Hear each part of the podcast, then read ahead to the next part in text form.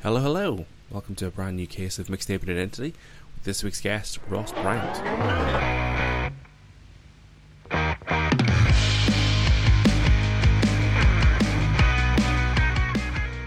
Yes, thank you so much for joining me. This is episode 78 of Mixtaping Identity with Ross Bryant. I was really excited to get Ross on the show here. I've been a subscriber to Dropout TV more or less since it started and Ross is one of the people I've just loved watching on that net, on that network. I am particularly drawn to uh, music-based improvisation. I just think you have so many wells you need to draw from, so many references, and I I can't really get my head around how that mind works. So I was really excited to get Ross on the show and just you know uh, just chat to him and get to know him a little bit better and, and, and see what makes him tick. And it did not disappoint. Uh, it was a fantastic chat. I'm really excited by this episode. So yeah, I'm excited for you to listen to it. I was really excited to get Ross's music over as well. It covered a great range of genres, which is always good for, for a chat. And some new hip hop songs for me, which yeah, I, I really really enjoyed. And yeah, some beautiful ambient songs in there as well that I'm I'm still listening to, even though we recorded this uh, weeks back. Um, if this is your first time listening, if you're not sure what I'm talking about, basically what you're going to hear in this chat is uh, Ross and I talking through some songs that Ross sent to me off the back of some prompts that I sent to him. Uh, all the songs are available in a playlist on Spotify. If you click on the, the, the, link in the description of the podcast, it'll take you right there. So if you're curious about any of the songs we're, we're uh, talking about, or if you want to listen along, that's the best way to do that. Just going to issue a quick content warning for this episode. Uh, Ross and I do talk about the subject of suicide. Uh, it is on category 5, a song makes you sad, naturally. Um, and we talk about two artists that have um, taken their own lives. Uh, if that's something that would potentially be upsetting to you, we are on that song for about 11 minutes. So once you hear me introduce that song, if you skip ahead 11 minutes, you'll be in safe waters. This is a this is a great chat. I, am so excited to be talking to to Ross. He's obviously very very funny, but um, takes his music very seriously. So we had some some really great conversation in here. Um, yeah, I'll be back at the end of the episode to talk about support for Ross and support for the show. Uh, but we'll we'll dive in. This is episode seventy eight of Mixtaping Identity with Ross Bryant.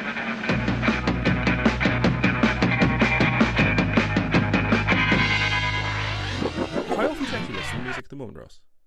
I mean, I listen to music every day. Mm-hmm. I um, I I used to be a more avid music listener, but with the advent of podcasts, Right. they have begun to slowly absorb amoeba like the time that I spent listening Sure. to music. Yeah, yeah. Um, yeah, I was a I was a big Walkman and Discman carrier all Sure. throughout uh, my my youth, and and now I'm just like Mister Earbuds in all the time. but more often than not, it's uh, it's podcasts. But I, I'm every now and then I just get bit by the bug, and I I really go hard on on music. So now it's more like fits and starts, obsessions send me down little spirals and, and rabbit holes, and then I go back to back to podcasts and bounce back and forth.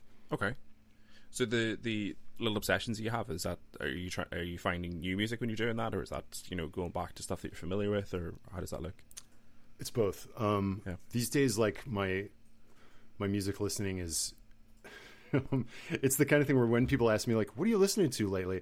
Uh, I respond with a deep sigh because I know it will require some explanation. Um, Okay, sure. Where I'm, where I'm like, uh, um, I'm really into some like contemporary crossover thrash metal. Uh, do you, do you like the band uh, Command? As their eyes glaze over and they walk away, um, and or or I'm like, are you familiar with the concept of the subgenre dungeon synth?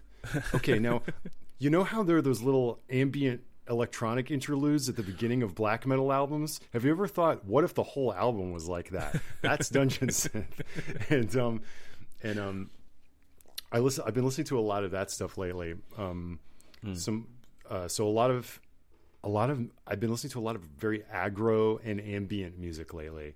Okay. A lot of a lot of death metal and black metal, um, and a lot of this kind of dungeon synth stuff, which is Right. ethereal, ambient music and maybe the thing that they have in common is that they're both kind of both things are kind of done by misunderstood shut-ins. maybe. Sure. um, it, they both genres are like transmissions from someone's dank basement, Mm. um, and I'm, I'm I'm drawn to to people like making bespoke little eccentric musical artifacts Right. for which there may not be any audience outside of this little cult of people with the esoteric knowledge to kind of grasp what it is Sure. and so I'm, I'm really drawn to that stuff lately but as you can probably tell from my playlist i'm also just really into a lot of electronic music hmm. and so that's always that's always an ongoing thing i love i love disco and italo disco and house and techno and Sure. and all that stuff and, and i like and i like rap so i listen to a lot of listen to a lot of, of that as well Okay. Cool. Um, you were saying before the recording that you um, you love like making mixtapes. Is that so? Are you still? Is that now you're creating playlists, or is this going back to your Discman Walkman days? Or absolutely like um there was a period in time um in my early 20s where like a night I, like I'd come home from work or whatever, I would go into my room, shut the door, get a boombox, get all my CDs, and then just make mixtapes for fun. And Right. that was like an, an, an evening's entertainment yeah, with maybe no no concept of this that this would ever even be given to anybody. sure. yeah, Um, yeah, yeah.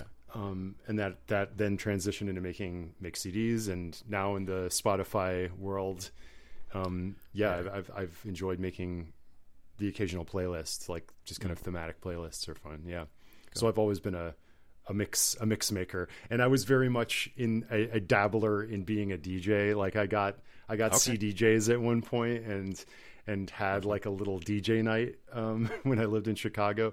Very, very amateur hours. Very like um, the era where like anybody think they thinks they can do this. Yeah, But- sure, sure. But it was very fun. I, I I had a blast doing it. Yeah. and so I've always been uh, yeah I've always been a big music fan. I feel like so many of my high school friends, um, and I the ways that you kind of come together and bond and maintain your friendships are just like endless conversations about music. Have you heard of this? Do you know that? Um, learning, deep diving on the background of everything. Who are the influences of so and so? How did they influence such and such? Yeah. And building the big uh, conspiracy flowchart in your head of all the of all the genres and influences.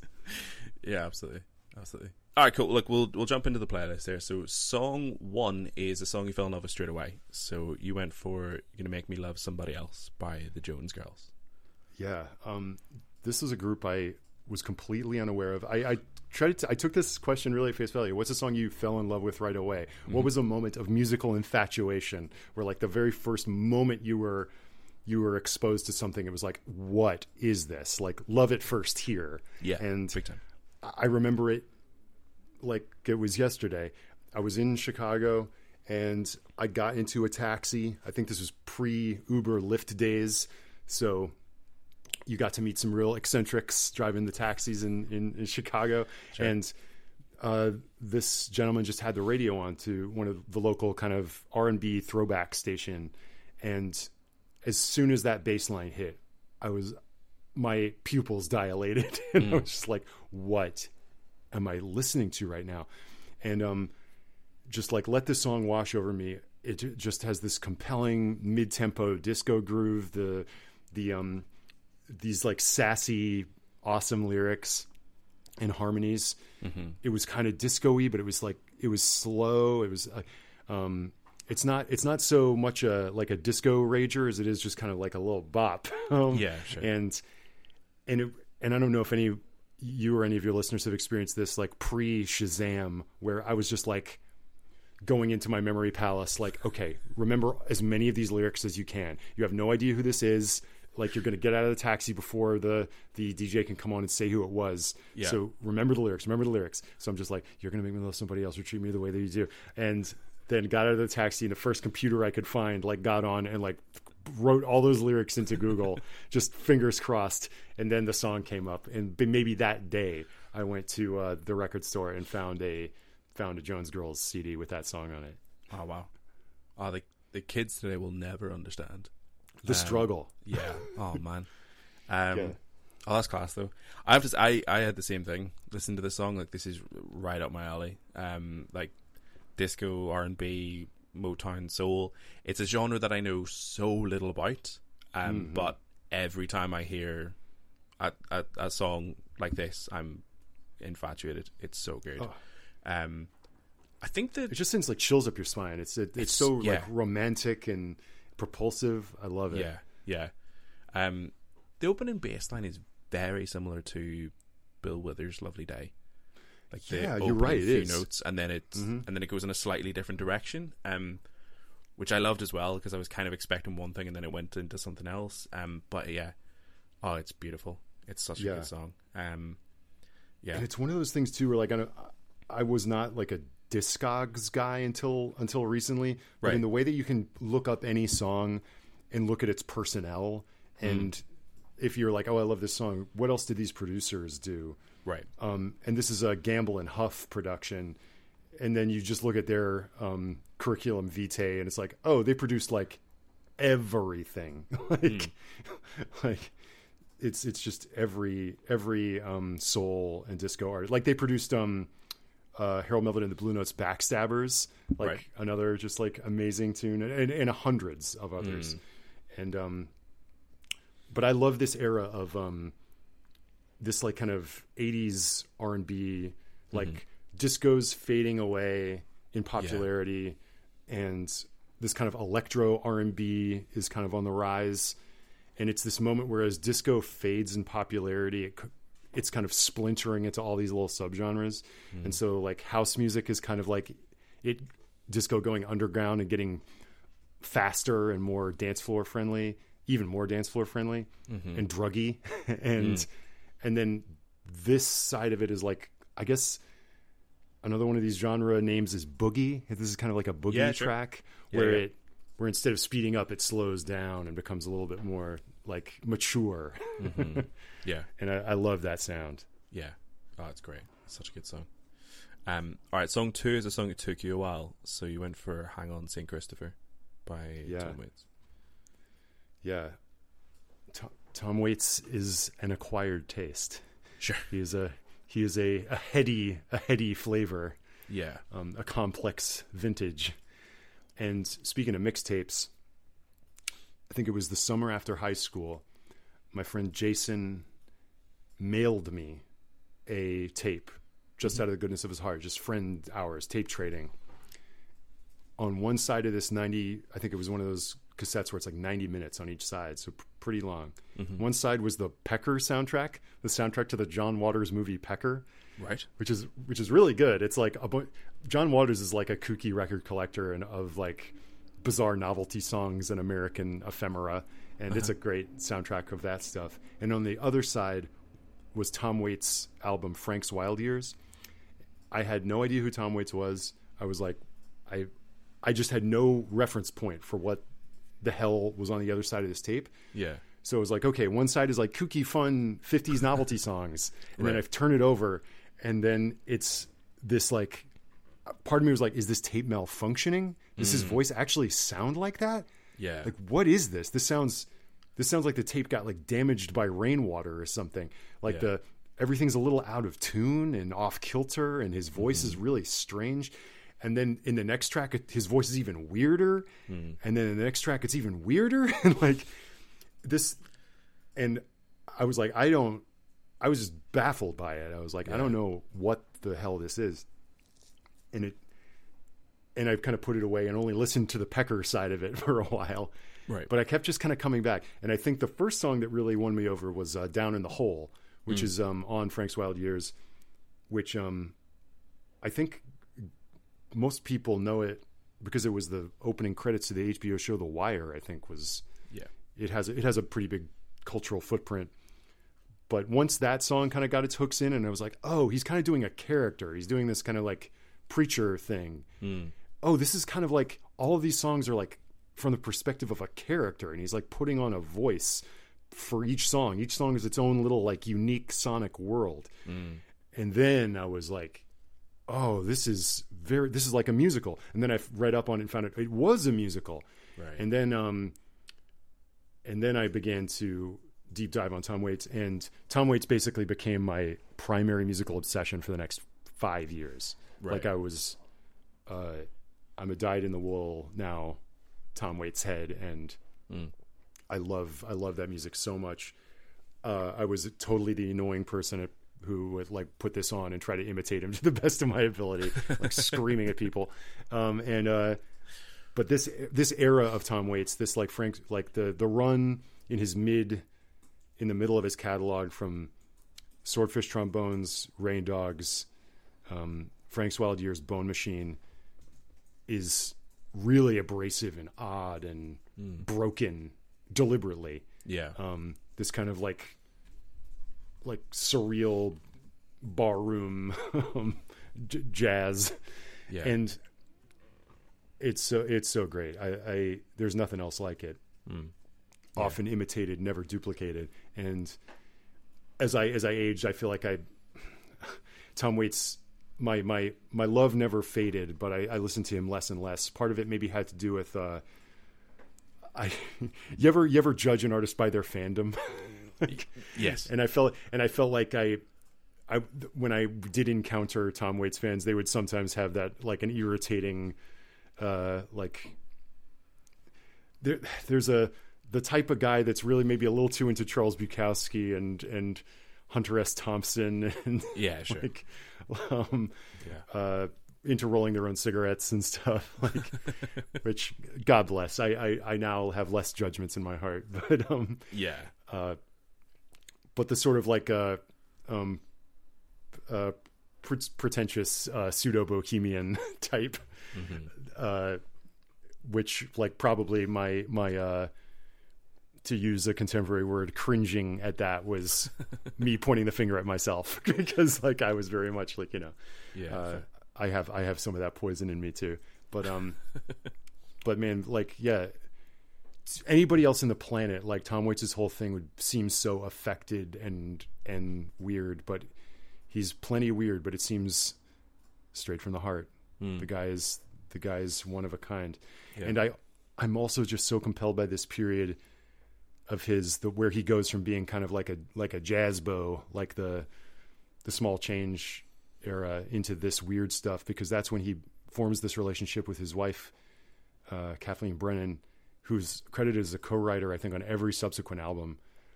And I'm also really compelled by that idea of having a romantic creative partnership that seems so fruitful and hmm. and rich and collaborative where they're clearly just like made for each other and that's so sweet. Yeah. and they're producing such strange stuff hmm. just transmissions from this beautiful little world that they've created together with the force of their love. It's Yeah. awesome yeah, absolutely, absolutely. Um, I'm a big fan of that as like as like a as a uh, a take on this category. Like that's kind of when I wrote these questions. That's kind of like my ideal is the the song or the artist that you like dismissed because you didn't get it. And there, it's like a switch that flicks sometimes, you know. Like there's certain movies that I've watched where I'm like watching it the wrong way, um, Yeah. And then as soon as like I like someone will say something to me or explain something to me, I'm like, ah, okay, I get Yeah. this now. This is like I I like this now. Um, sometimes you need a guy you need a sherpa who can Yeah. like kind of bring you in, bring you up the mountain Yeah, yeah. I mean, I'm one of these people who will have to like quite often will you know if I finish a movie, I'll have to like Google the name of the movie and then ending explained, and then yeah, from there I'm like, oh yeah, no, I love that. That was great. Um, oh he was living life backwards okay okay um, but yeah, there's like a there's a real. I, I, I can see this being the one that fits that category. There's a real like dissonance um, with Tom Waits when you listen to it initially, and you're, and I've I've felt that before when I'm listening to him. Like, what what is he doing? Why is it going this direction? And then right when you get it, it's like you- you're listening to it again, thinking like it would be like these songs would be so boring if there wasn't that kind of like uh that something off about it. If it wasn't like Yeah. it's something like foreboding about that quality, and Mm-hmm. it would it would just be really dull if it didn't if it didn't have that. But um, Absolutely. Yeah, I feel like there's a. I don't know if you feel this way, but I, I mean, I'm not on TikTok, but so much of the contemporary take on the singing the singing voice is um and I feel like it would be too old man shakes fist at cloud of me to blame it all on auto tune but there's some some there's something to that where like Yeah. there's like a a sweet perfection to Yes. so much contemporary vocalization Yeah. whereas like so much of the vocals that I respond to on a gut level are so quote unquote wrong. They have a such a unique and broken grain to them, Yes. uh, and I would hate. I I, I hope that there there's a a reaction to that. I'm sure there probably is one that I'm just not thinking of or or uh, aware of, but like Tom Waits is at the bleeding edge of like the abrasion to which the human voice is is capable. Yeah. I think of other people like like Diamanda Galas or or uh, I, I mean I've, I've people say that about Bob Dylan and Yeah. everything like these voices that people can find that you love or hate that are either like repellent or Yeah. just part of the whole thing. Yeah. No, I yeah, I, I know what you mean. And I, I feel very like old man shakes fist at cloud when I talk about it as well. But it's like I do feel like there's an element of um, there's an element of authenticity. I think has been lost. Um, and I think yeah, there's this sort of quest for everything to be perfect. And I think I think shows like X Factor and um, American Idol and things like that have a lot to do with that as well. Oh my god, I never thought of that. I think you're so right. Yeah. like the com- making making music that flows out of that culture as this war of all against all, where it's just like who has the most perfect and beautiful voice, Yeah. who has the most bel canto, and, and like they, they will also like absorb music from other genres while they're doing that as well. Like X Factor in the UK, um, I'm sure it's the same with American Idol, but they will release their song as their um, like it'll be a cover song that they do, and that will be released just before Christmas. It'll be Christmas number one. This happened for years, but I remember they would like they would borrow from other genres, and they would like just make this really like watered down version of it. Like there's a um one there's a Biffy Clyro song called um uh Many of Horror, and like I love that song, and, and I'm not Biffy Clyro aren't like with uh, Many of Horror isn't like the most interesting rock song, but it's um it's a nice ballad. I really like it, but the version that was produced by X Factor, they called it "When We Collide" because that's the words that are in the chorus, which is already dumbing it down for me. And then it's just this really like just normal pop song, and it's just so sterile and yeah, and I, I, so I think the authenticity has been lost. I think the storytelling.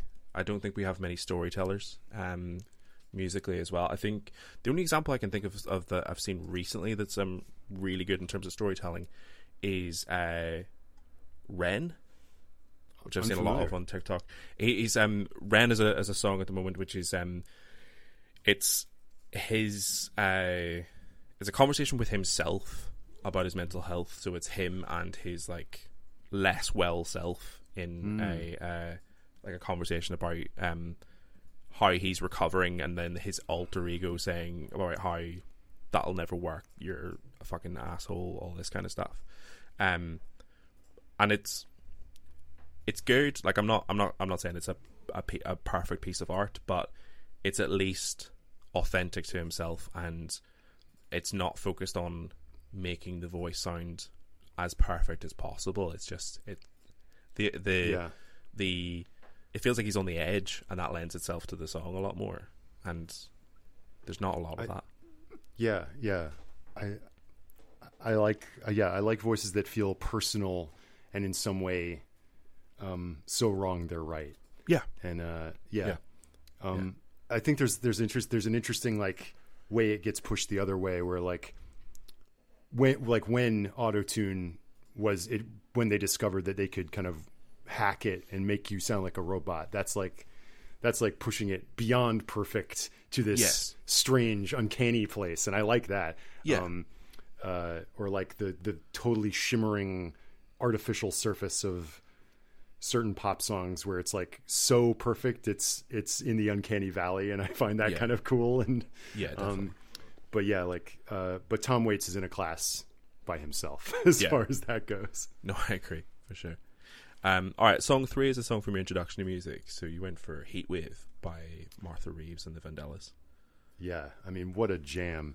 And um, my so much of my exposure to music at a young age was um, my mom was an aerobics instructor, very Okay. big in the '80s and '90s, like got very big into step aerobics. You can Okay. imagine the the leotards, the leg Sure. warmers, Yes. and so much of that was mixtape making. So she had all these little boxes of tapes she would make for herself, and she was, you know, she's a she's a baby boomer. So uh, her and my dad talk about like going to see soul cover bands doing like Motown covers and stuff when they were in high school, Wow. and so they're they're in love with all that music, and so she had a lot of like Motown tunes with straight ahead four on the f- four four rhythm for her to do step aerobics to, Right. and so I had all these access to all these aerobics tapes. and so that was what I would throw on and just kind of listen to. And Sweet. this this song I remember really making an impression. Um, it's just so it's just so compelling. It just makes you want to dance. It's Yeah. a heat wave. You got a heat wave. Um, oh man. it's it's a beau- it's it's so great. Their voices are so great. Like the Motown voice, like we talk about over the over perfectionism of of voices, but but like Motown voices are amazing. They're they're they are perfect. They are like p- pitch pitch perfect. But there's something so that just like the wailing quality of it. Like so many of these. I feel like so many of the art, Motown artists were like in high school choirs and in like gospel and were like gospel singers growing up Mm-hmm. and it has that like there's just something so like liberatory and and uh like the the singing is on the verge of screaming like it's almost bellowing Yeah. um yeah. and uh man yeah, yeah what what can you say about just like a, a motown classic it's it's it's it's incredible Yeah. and then like much later i found that what is it the who has a cover of it and which is fun i think Okay. and um uh but it's it's it's it's enervated in comparison sure. to this Yeah. It's, yeah. uh, yeah. it's uh yeah i i love this tune I I think that would be like my ideal mixtape. Um, just yeah, Motown tracks to do aerobics too. Like, yeah I mean, I'm not, I'm not, I'm not doing the aerobics. Don't get me wrong, but um, uh, that uh, the music is just insane. Um, yeah, I'm similar to you in the, in the sense of like when it comes to '60s Motown, it's just kind of like I don't know what more to say about it other than it's just insane. Like I am such a big fan of the genre, and again, don't know much about it, but anytime I hear a Motown song, I'm just instantly on board. Um, and this, I'm like, I'm so happy to have this song. I hadn't heard this one before, and I'm so happy to have it because it's just the most fun. It's so great. oh it's so great and the harmonies too like um, Yeah. at, towards the end of it like uh ooh yeah just just just the timbre of a motown yeah when you get Yeah. three voices blasting that out it just Yeah. sends it, it gives you goosebumps Yeah, I, I did do a little bit of research on this one, and I think, um, like, and it's crazy too. Like, so many of these Motown artists are like children when they're putting these Yes. songs out. Yeah, yeah, and yeah. uh, and I think that um, Martha w- wanted to record so bad was like working as a secretary or something at the Motown office and was just pestering Berry Gordy like, "Please, can I cut a record? Please, can I cut a record?" He's like, "Yeah, yeah, yeah, yeah." Um, and eventually, Wow. like, got him in the studio. Yeah, wow. it's like wasn't wasn't like Otis Redding just kind of like working at the Stax uh like um, Oh, yeah. recording studio and they're just like uh, why don't you sing a song Otis oh you've got one of the most incredible voices of all time okay Yeah. Oh man. Ah, so great. So great. Um. All right. Song four is a song that makes you happy. So you go for "Angel Eyes" by Lime. Whew. oh man uh what to say about Angel Eyes by Lime had you heard this song before No. Um. Yeah. So this is like um speaking with if Jones Girls represents that slowing down of disco, Sure. Lime's music is representing that speeding up. Um they are a husband and wife um electro disco group from Quebec. They're a Canadian uh electronic music like dance music duo Uh-huh. and um, this song, as- this is another one where as soon as I heard it, like uh, I was like, uh, this might be my favorite song. Um, there's a genre called Italo disco, of um, that kind of like post disco music of the early 80s that was being produced largely in in Italy. Um, it's very synth- synthetic, lots of synthesizers, galloping kind of synth bass lines. Um, and it's the kind of thing where when you first hear it, like it sounds kind of cheesy and funny. Uh, but to me, like then I'm like, I love this so sincerely. It's Yeah. it's so it has this kind of it has all of it has this quality to it where it's it's joyful and, and propulsive dance music, but there's something a little bit bittersweet about it and mm-hmm. melancholic, Yes. and and I love that. yeah. So I I knew of this genre. I lived in Chicago at the time, and there's a record store in Chicago called Gramophone Records, which is one of these record stores that caters to DJs. So it's mostly they've got the the the genre classifications on their walls are get way more granular than than a normal record store. So instead of just like electronica, they will have you know techno, house, micro house, dub techno, uh, et cetera, et cetera. Like every permutation. And one thing that they offered was they made mixtapes or and mix CDs for DJ use, and they had a big okay. binder, and you could flip through the binder, and it was all these um, CDs of vinyl rips of various dance tracks. There were something like twenty five of these CDs, and you could just pick one and, and buy it. And so they made these in house mix CDs of dance music. Wow. And I just went up to the clerk and was like, I, I'm really into Italo Disco. Do you have one of these CDs that has a lot of that? And he's like, I got you. And uh, he gave me a couple of these CDs. And these things like never left my Walkman for like two years. Like it was, okay. They're, it's just such triumphant, cheesily delightful music. Yeah. And one of these tunes was Angel Eyes Uh-huh. and it has this rising quality where the whole thing is just an ascension as if to heaven where the angels live Um, Right. it's just da da da da da da da da da da da da da da and your your arms are already like reaching skyward um, to let the light of the heavens break upon you um it's it just sounds so um you feel as though you're taking flight and Right. um and then lyrically it's just you know like a lot of disco songs it's probably about a hookup it's just like, Yeah, sure.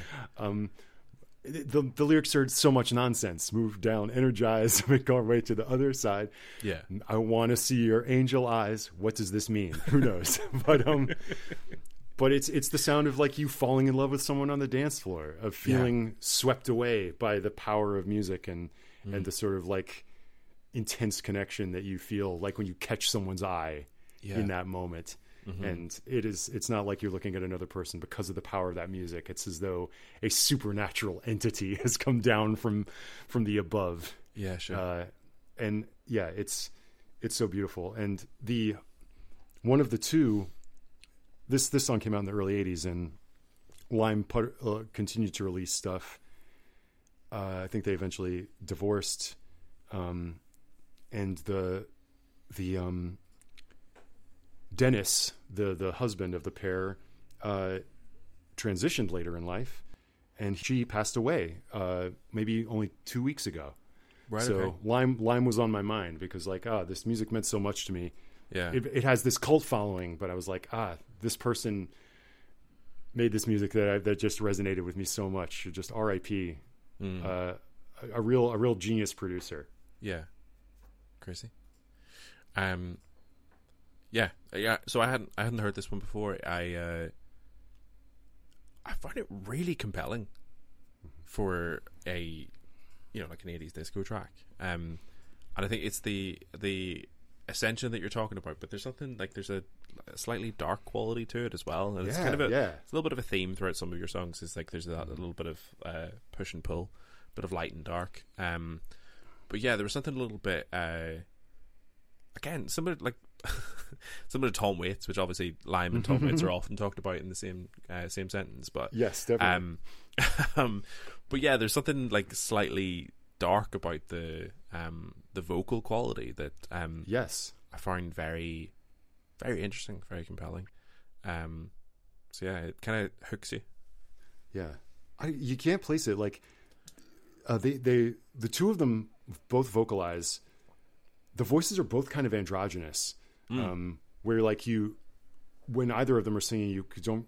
It could be like a countertenor male voice, or Yeah, sure. she she sings so high, like her voice is so high.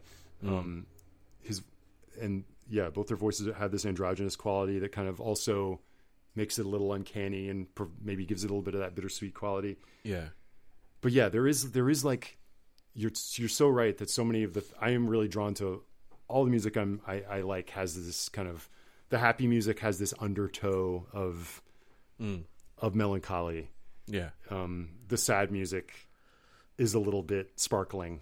like, um, Yeah. I like I like that. Uh, Yeah. I like the salty in my sweet. yeah, sure. Yeah, I've talked about that a little bit recently, but the, the, like I think conflict is a really interesting quality in music, and um, in particular when it comes to like a, uh, I feel like I'm always talking about this recently, but that's the reason that I really can't stand like really boring, uh, white man with a guitar covers of songs, where they're just playing a sad song, like um, ABBA, like any ABBA song, they'll play it slowly. And they're like, "Hey, look, this is actually a sad song, and I'm playing it sadly." And you're like, "Yeah, I know. That's why Yeah. it's interesting because it's it the- sounds happy, but the lyrics are sad. That everyone knows that. Everyone Yeah. knows that. Wow, you're blowing my mind. Yeah. Wouldn't it be cool if this was like actually a complex work Yeah. where like you're, you're Yeah. what if I was dancing and crying? Yeah, Um, and Yeah. yeah. I Anyway. yes, I, I love that so much. Yeah. I real I, I realized when I was looking over my playlist that exactly what you're describing the lone troubadour with a guitar is in no way represented here. Right. And that is that's not that I think we're maybe pretty similar in where that's not a thing that tends to grab me. Yeah, sure. Except in certain cases there are there are outliers like I like Elliott Smith or I love or um uh Smog, uh Bill Callahan I really like. And and, and occasionally someone someone breaks through. Hmm. Um, Yeah, sure. If they do, they tend to have that kind of like off kilter broken quality to their voice. Yeah. Um uh but um but yeah, just someone just like a random white guy with a guitar emoting at you. I'm kind of allergic to that. yeah, yeah, hundred percent. Um, all right, song five is a song that makes you sad, so you went for "Winning" by the Sound. Oh, yeah. Um, I was unaware of the sound up until maybe five years or so ago, or may- maybe I'd heard of them before that. I feel like when Interpol really broke through in the early 2000s in rock magazines and stuff, I would see like kind of snobby music critics be like, well, if you like Interpol, perhaps you'd actually like one of the bands they sound exactly like, such Sure. as the Chameleons or the Comsat Angels or the Sound. And there's some, there's some, what, whatever. There's some truth that that there, there there's an Interpoliness to uh, to the Yeah, yeah. sound, and um, uh, but I really discovered this song in the midst of pandemic, while I was, I mean, for like let's call a spade a spade. I was really depressed. Like it was a dark time. I was like, what the heck am I doing with my life? Like all of my creative endeavors have ground to a crashing halt. Um, what am I'm I'm just feeling so listless and useless and Yeah. just like what is I I just felt terrible. It was really emotionally spiraling. And um I encountered this song and of and speaking of light dark push pull there's a way of listening to this song where you can take it as a total triumph. That this is a this is like um this is like a life coach. Yes. saying like get back in there champ. The, the the message of this song is like uh, um like uh pick yourself up and give it a go and you'll be winning winning. Um but the music is has this like uh lumbering uh repetitive quality. Like there's a synth line that just repeats like the whole time. Na, na, na, na, na, na. and um and it turns that mess the lyrical message of triumph and encouragement into sardonic mockery. Um, and it makes the whole thing um, ring sarcastically and like a like a brutal joke. And the first line line of it is I find so devastating. It's like, what holds your hope together? Make sure it's strong enough. When you reach the end of your tether, if if it wasn't strong enough, I was going down, but then I started swimming. I was going to drown, and then I started winning. Um, and you can take it both ways. There are sometimes I listen to the song and I'm encouraged by it, and I and I feel it. I feel um, supported by it. And there are other times when I listen to it and and it's wallowing in defeat, and and it's just like you. What holds your hope together? What do you have? Like that's that's such a devastating turn of phrase Yeah. and not to be you can of course separate the art from the artist but one of the deep tragedies of the band the sound is that the, the man who wrote these lyrics um, took his own life like uh, jumped in front of a train Yeah. and like so this is somebody who's like really obviously struggling with a lot of with with a lot of um mental suffering. Mm-hmm. And knowing that unescapably knowing that about the songwriter complexifies it even more where you're like is this the sort of encouragement that one gives oneself when you're in the middle of a mental crisis? Mm-hmm. And you believe that you're on the verge of breaking through and winning at the mm-hmm. moment that it all falls apart Yeah. and and so yeah i find this song both encouraging but ultimately very very tragic and Yeah. it was and it was and, in, and when i was feeling really depressed i related to that yeah, sure, sure. Um, yeah, it was one that I I felt I had to Google when I was listening to it because on the first listen, I I read it that way. I was like, I was like, okay, so it's I don't see how this song is going to be sad when it's called "Winning" and it's about a man who started winning. I'm like, okay, um, but there was still that sort of that thing in the back of my mind where like the, as as you said like that that synth line the quality of the song there's something that's like not quite right about it. Um and then I looked it up and I found the um stuff about Adrian Borland and um yeah it's like okay that that makes sense. And it makes uh, like comments on on YouTube and stuff are very telling as well. You know people talking about how this like sort of very ma- much matches up with their experience in terms of their mental health as well. Um I have been very conscious of the last maybe 10 episodes that um without meaning to I have consistently brought up my favorite band which is a band called Frightened Rabbit. Um I but this is very relevant so I feel like I'm allowed um I don't know if you know the band at all or if you've heard their music i'm i'm a, i'm aware of them but i i couldn't play i couldn't name you a song Fair. Um, so there, there's a Scottish band. Um, lead singer Scott Hutchison. I wrote a lot about mental health. There's a lot of songs that um, I think, um, like if if winning resonates with you, like a lot of his music would probably resonate with you as well. He's a song called "Floating in the Forth, which was essentially a um, uh, a suicide note that he turned into a song, and it finishes with the line, "I think I'll save suicide for another year." Um, so there's a there's a lot of that, and, and a lot of people find comfort in that in, in even the sort of the darker songs because it's like that's how it feels when you're when you're in it. Um, and I really resonated with it because I I had my own spell of depression when I was at um, university. So we're going back like uh, over ten years now, and uh, it wasn't like I was I wasn't depressed to the point where I felt like I was in danger, but I just like I had this consistent feeling of melancholy, feeling of like not being good enough, not wanting to get out of bed, etc., Yeah. etc. And the biggest thing for me is like I think the biggest trick that your depression pulls is that it tells you that it's not real, and you f- that in itself is thoroughly demoralizing because your brain is telling you you're not depressed, there's nothing wrong with you, you're just lazy, you're just dumb, you're just worthless. Um, so having music that that expresses that feeling in a musical form is a precious gift. It's something that I cling to for dear life.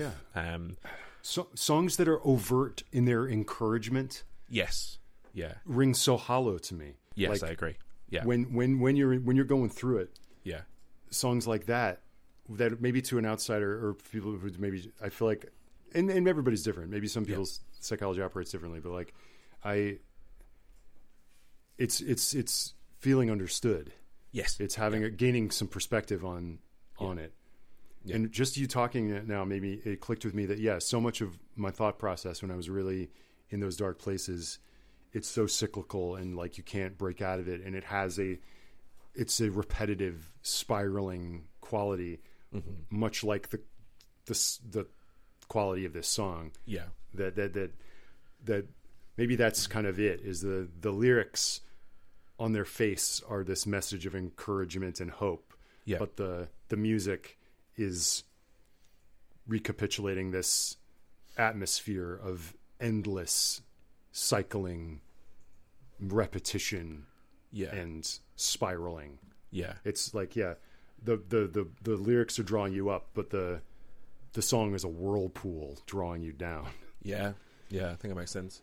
Um, so yeah, um, and Scott uh, in 2018 took his own life. So yeah it's a very similar thing where now oh it it puts a lot of these songs into a very different light. There's a, a song, my song that makes me sad is a song that he did with a different project, um, called "Bird Is Bored of Flying," which, yeah, in hindsight, when you listen back to it, is just, uh, it's very clearly a song from the perspective of a man who's just is just given up, um, which is horrendous. Um, but uh, yeah, I, I um just going back to what you're saying about those like overtly joyful songs or overtly like it's it's almost like someone t- talking to you when you're depressed and saying like cheer up, you know everything's Yeah. going to be all right, and you're like that doesn't fucking help. right, Um, exactly But there's a there's a lyric that I keep going back to that Scott wrote in a, in a song called "The Oil Slick," which is um, there is light, but there's a tunnel to crawl through, and I love that so much because that is that that for me is is is it in a nutshell. Like it's identifying that there is hope. It, things will get better. This too shall pass. But there's also work to do to get to that point. It's not just going to happen. And I think that's a much more realistic thing to say to someone, and it's a much more comforting thing in that sense as well. Um, Yeah, amen to that. Yeah. yeah, Yeah. I will. I'll be listening to some Ren and some Frightened Rabbit when we're all said and done here, yeah. Um, and we can put our our our uh, content warnings at the front of all this too. oh yeah, sure. Yeah, yeah, yeah, yeah. No, I've done. I've, I've, as I say, I've talked about him a lot, so I've had to do that plenty of times. But yeah, absolutely. Um, so yeah, like I w- once once I got it, and uh, it's it's difficult to listen to because like on the one hand, it is. I think you can look at it from the perspective of a man who like um.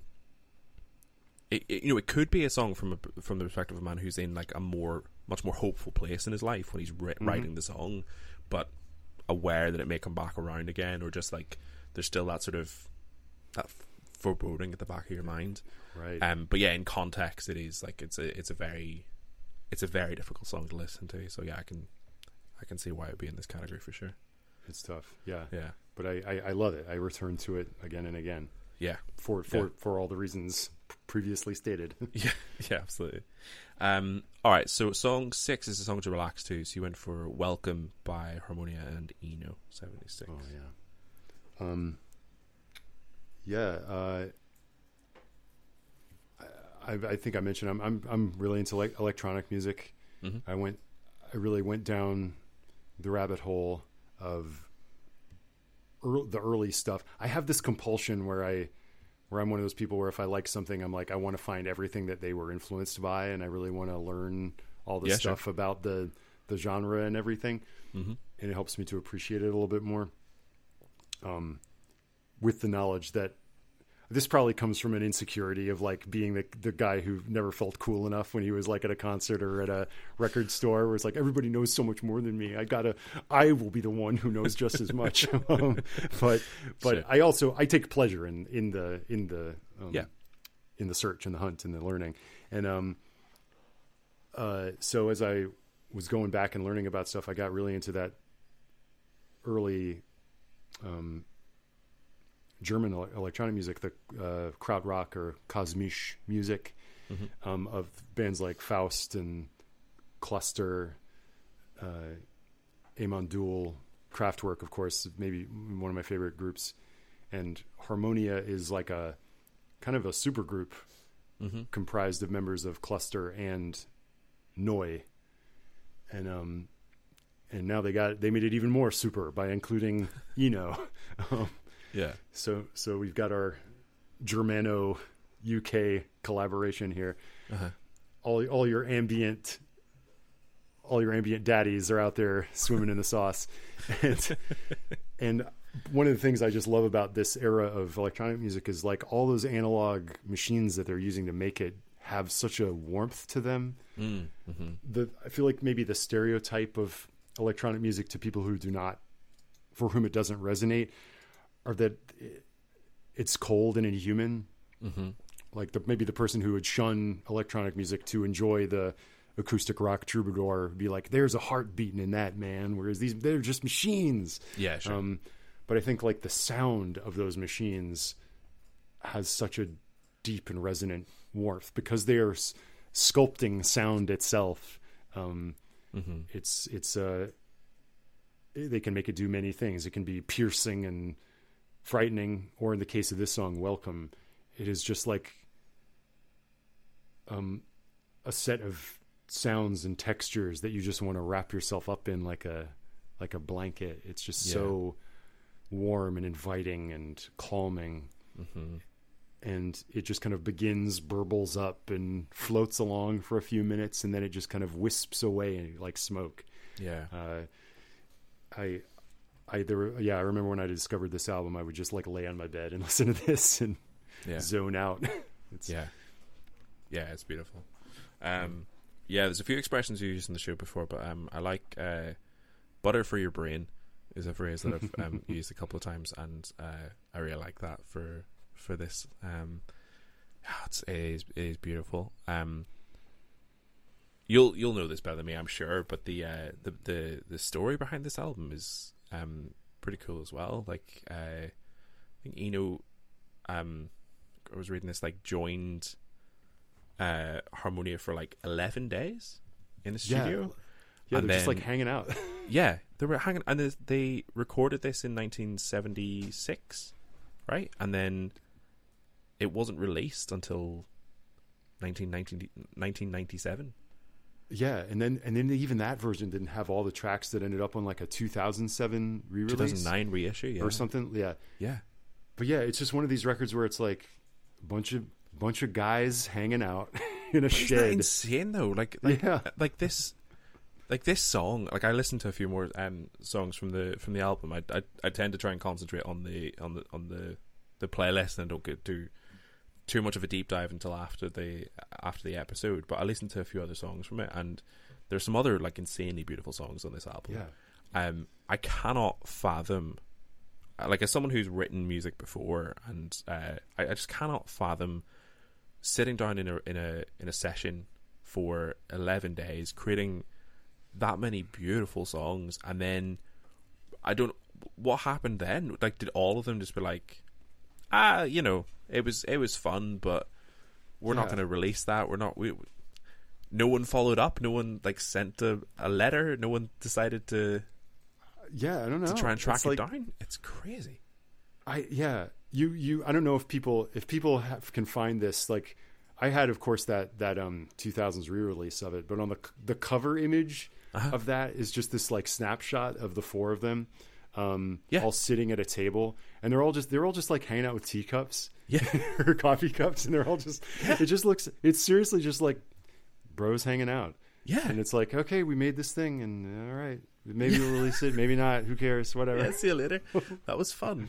Um, but yeah, but but I love that. I genu- I, I really really love that. That just that, um, just hanging out, making some music, and then yeah, it's it's clearly done for the love of it, which is what I really like about it. Like they just had a good time doing it, and then it's like, you know, whether we release that or not is kind of secondary to the fact that we created it.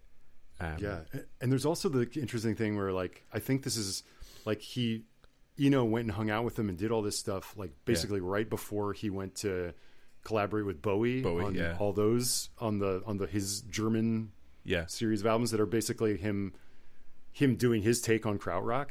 Yeah. So this is almost like him doing his his little like uh, basic train his krautrock basic training before he went to went to do it with Bowie. Oh man, crazy. Um, but yeah, it's it's it's beautiful. It's so good. Um, right, sharp left turn musically. Uh, song seven. This is the most this is the biggest turn. yeah, it's a song for your preteen years. So this is uh, Techno Syndrome or Mortal Kombat by the Immortals. yeah. Do people know this song as Techno Syndrome?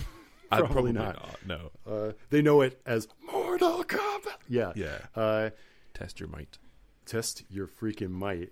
Um, Excellent. Uh, from your preteen years. So this basically, I feel like this is you being like, okay, tell us, tell us what your musical taste was like before you started trying to be cool. and Yeah. and um, yeah, man, when I was in middle school, I went to Peter Piper Pizza in McAllen, Texas, and saw Mortal Kombat for the first time, and it blew my little mind. it was like never had I seen something so violent. Yeah. Yeah. And um, then when uh, the movie came out, I insist. I was. I don't. My dad took me to see it. God knows what my dad thought of, of, the, of the cinematic experience of Mortal Kombat. Yeah. Um, but the from the opening moments of that in the movie theater, you're getting pummeled in the face um, by techno syndrome. This this like this like uh, techno by numbers track. Um, yeah.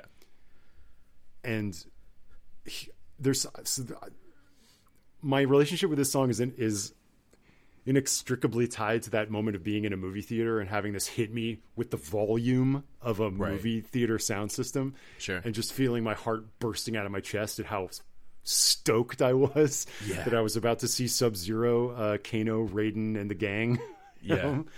And I went and I think I can't remember if I bought this with my own money or I asked for it for like my birthday or Christmas or something. But I Uh-huh. This was maybe the first CD I owned Right. was the Okay. soundtrack to Mortal Kombat, and this of course is my favorite song on it. I would just dance around in my room like a maniac listening to this again and again. Yeah. And uh, again, now being a Discogs weirdo, I go and look at it and the credits and the Immortals, so called. Uh-huh.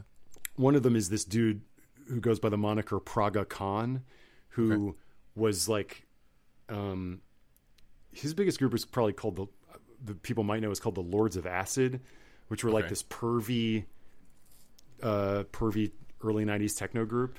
Right. And then he's he's also like speaking of subgenres, one of the subbiest subgenres is this uh, one called Belgian New Beat, which was a Belgian electronic dance subgenre that was kind of like happening at the same time as acid house and and stuff. Sure. Okay. And it has and it has a lot of like kind of dorky like let's dance let's we are dancing kind of vocals, but Yes, also with okay. lots of like uh also it's also really horny and Right, like sure. it's lots of like like porno samples in it and stuff and that was like that was like his bread and butter but he also co-produced mortal kombat Wow. Okay. um and yeah it's it comes from that era where like where when i when i was receiving this as a kid this was just electronica Um, right. Sure. Yeah. Yeah. this is this is like very uh, tied in my head to like the experience of watching mtv's amp Right. and stuff Yeah. um and uh yeah this is the most like uh there is no one no one no one here is trying to be cool this is this is a this is make work for a couple of guys doing a soundtrack job and a and a 12 year old who just likes likes the drums that hit real good Yeah, and, sure and it's yeah. Eh, but it's a blast. Who doesn't like yeah. Mortal Kombat? Come on. Yeah, yeah, I get you. Um, yeah, I, I I think all those things coming together is like is pretty insane. Like this this song at that volume for a child um, uh-huh. who's already excited. Yeah, I can see why that yeah. would that would uh, hit you in the chest. Yeah. Dun dun dun dun dun dun dun dun. yeah. yeah man. Like I, and yeah, then, I, I've, I've, I've never done cocaine, but like when I was listening to this, I was like, "This, this must be something close to how it feels." Like, oh yeah yeah, I was ripping a Twizzler there at the, at the movie theater, Yeah, just high as hell on Twizzlers, listening to this music, tripping my balls off. And um, yeah. The thing is, is that the Mortal Kombat soundtrack album has a wide. It's it's a lot of like industrial stuff. Like Mm, um, Type O Negative is on there. KMFDM is on there. Right. Uh, there's an Orbital song on there that is maybe the most kind of tasteful choice. Um, Sure. Okay. and I which I I could have picked Orbital's Halcyon and on and on, but I I decided to be honest. Yeah, this feels more. I was going to say this feels more honest. Yeah. Yeah. Absolutely. But All but right. yeah, one can like uh, Harmonia and Eno and the Immortals. I contain multitudes. Yeah. Absolutely. Get you a guy who can do both. Yeah. Um. all right. Song eight is a cover. So you went for a Little Black Egg by the Cars. Yeah. did you did you ever have you know those things where these those scams were in a magazine it would be like get 7 CDs for the price of one or Mm. like 8 CDs for a penny Right. and the whole deal was like you'd send away for it you'd get them but as part of that you had signed up for a a service where they every month they would send you a CD and Oh, if you yeah. didn't send it back to them then you were on the hook for the price of the CD that they sent you Right. Yeah. well, I I was a mark for that scam as a as a kid. Sure. Roughly roughly about the time that, that that young boy was jamming out to Mortal Kombat, he was also signing up for one of these uh, CD scams. Yeah. And as I said, my taste was not fully developed, so I was basically getting what was on the radio. I was like, "Please give me this on Dave Matthews Under the Table and Dreaming." Yes, I would love to have Blues Travelers um, album, um, which no shade, great great stuff. Sure. But um, uh, so I got all that stuff and I was listening to it and okay, fun fun enough. But then then they then they got me on the hook and they sent me one of the CDs that I was on the hook to buy because I kept it too long. And what that CD was was a double CD of the Cars anthology. Okay. Now the Cars was not a band I was even dimly aware of. I probably heard just what I needed on the radio and had no idea who it was. Mm-hmm.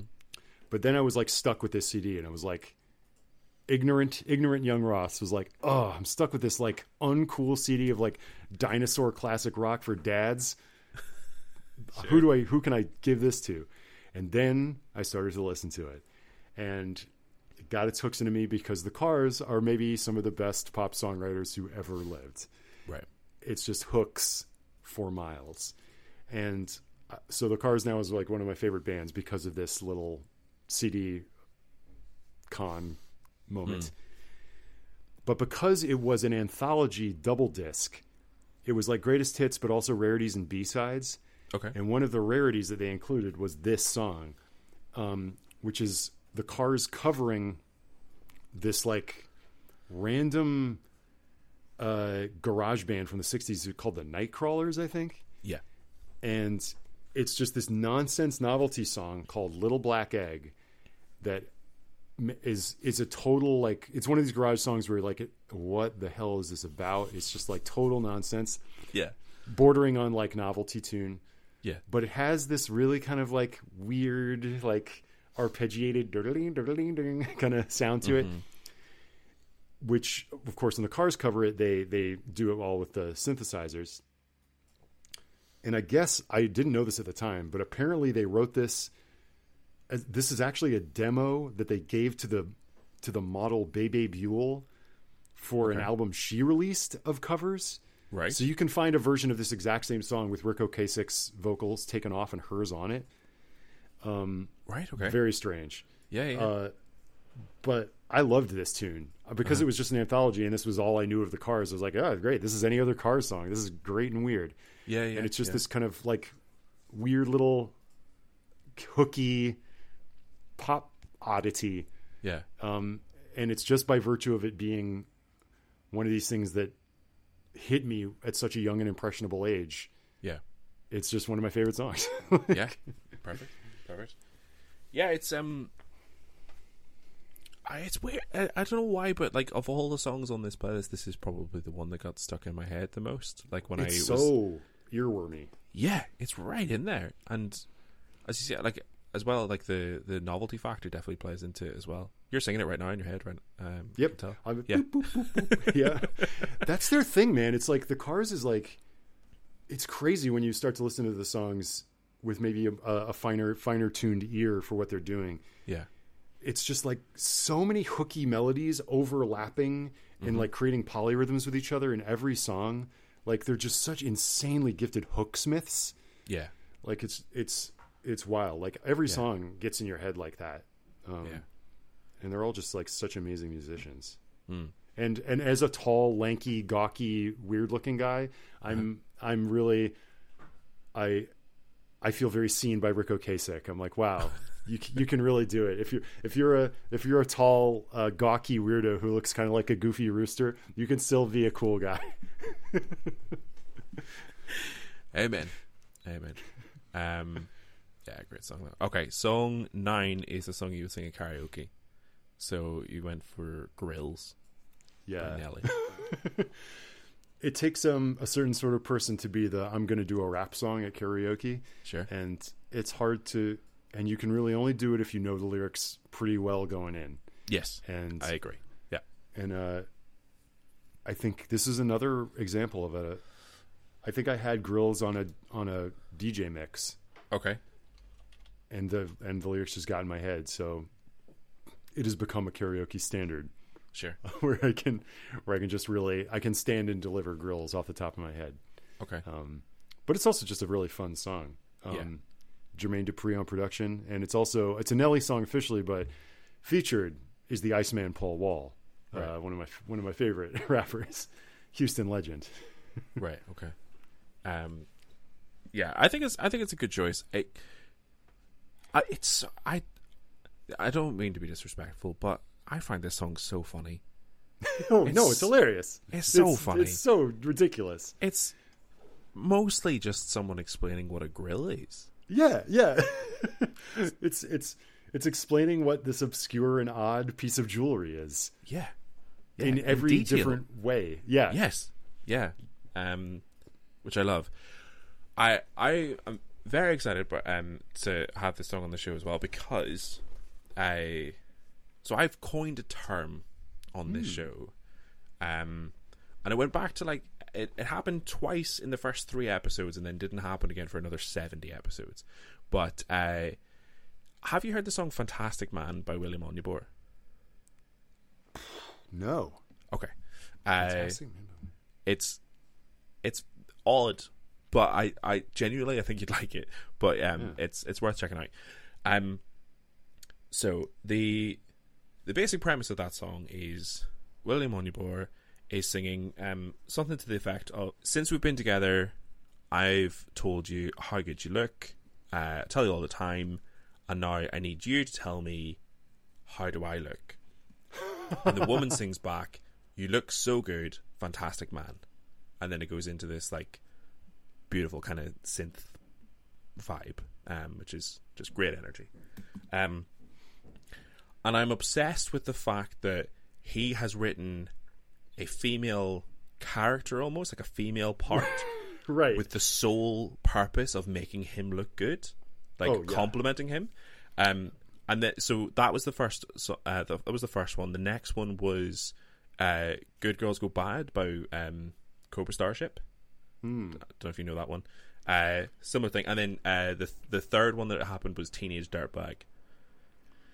So it's all examples of like men. yeah. yeah, it's all example of men writing female characters to sing parts that just like inflate their own ego. And this is the same thing because I, I don't know how much market research Nelly did on like how how uh how into the grill the women were.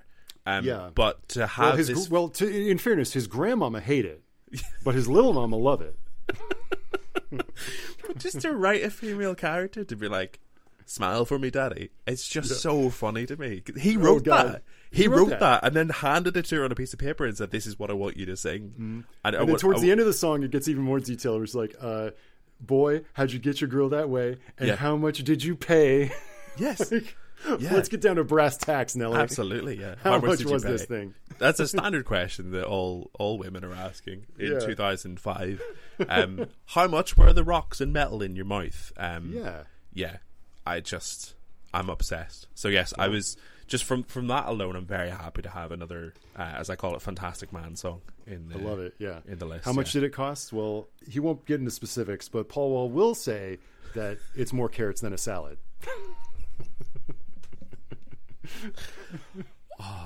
It's it's just it's brilliant. Like more carrots is, is a is a good line. I I enjoy Yeah. it, but it's just it's also so dumb. It's Oh yeah, Ah. it's it's. Uh, speaking of coining words, it's dumb clever. It's like it's so dumb, it's brilliant. It's yeah, uh, yeah, I that's not mine. Somebody I forget. uh, Like that's just out in the ether. But like, it's punchlines. It's just all. It's Yeah. all just silly punchlines about Yes. mouse jewelry. It's, yeah, I love it. it's it's well written stuff about something that like Mm-hmm. I mean, especially in 2023, no one gives a shit about the metal in your mouth. No, Um, but yeah. Like I, I, I literally googled Nelly just to double check. Like, does he is he still rocking the grill? No, no, that's no, no, no. yeah. we don't do that anymore. That's yeah, that was very of its time. Um, Yeah. But yeah, for karaoke, I think it's great. I think it's got like it's got that kind of like ridiculous factor to it. I think a good like uh, rap song. If again, if you know the lyrics, and it's got the nostalgia as well. I Yeah, think like it's a little bit funny. It's Yeah. got the nostalgia, but Yeah. it's also a skill piece if you can deliver it well. yeah, yeah, exactly. And it's not like well, here's here's the thing: Are you doing the female character as well? This is a, this is a, question. Well, this is a thing. Also, is it like this may be a scathing indictment of our our karaoke companies? Yeah. Do they leave? Is that just included in the karaoke track? The female vocals? Because Ooh, okay. and when I do it, it usually is. Usually, the, Okay, okay. the woman's vocals are just part of the track. Right. Okay. But you could definitely you could definitely get it up, get someone up and do it as a duet. I guess also. Yeah, sure, sure. I yeah, I know personally. I don't think I'd feel comfortable on a stage saying "Smile for me, Daddy." What you looking at? Yeah, Yeah, yeah. you want to see my You want to what? see my what? yeah. yeah. Anyway, um, um, yeah, I'm a big fan. Uh, song ten is a song that reminds you of a specific place. So you went for "Flat Beat" um, Oh, by boy. Mr. Oizo. Yeah. Um, I don't know if I don't know if these kids today are familiar with Mr. Oizo. Um, but back in the 90s, back in the 90s, there was um, a series of Levi's ads featuring a funny puppet named Flat Eric who would bop Okay. along to this song. And I guess Mr. Oizo was like the director of those ads, but the song and the character were so were like breakout stars and Okay. and he he created a whole album of of kind of crunchy analog sounding house music like this and i love this song it has such this that wompy like womp, womp, womp, womp, womp sound Yeah. it was very like proto edm like the kind of sound that like skrillex and post this is like wah, wah, wah kind of sound Yeah. of of bro step is sort of like hinted at in that Yeah. but uh, so in one level, the the specific place this reminds me of is my parents' house watching MTV's The Amp and seeing that video and the little puppet bopping along, Okay. and just being next to a roll top desk um, and sitting on a on a fold out couch watching a music video at Okay. midnight. But that's just the tip of the iceberg because what this really remi- reminds me of is being in a dance club in Istanbul, Turkey Okay. um, maybe one of the most uh, one of the wildest nights of my life. I I worked for a summer on a cruise ship, and Okay. the cruise ship went around the Mediterranean. And one of the places we ported was Istanbul. It was one of the few places that we spent overnights.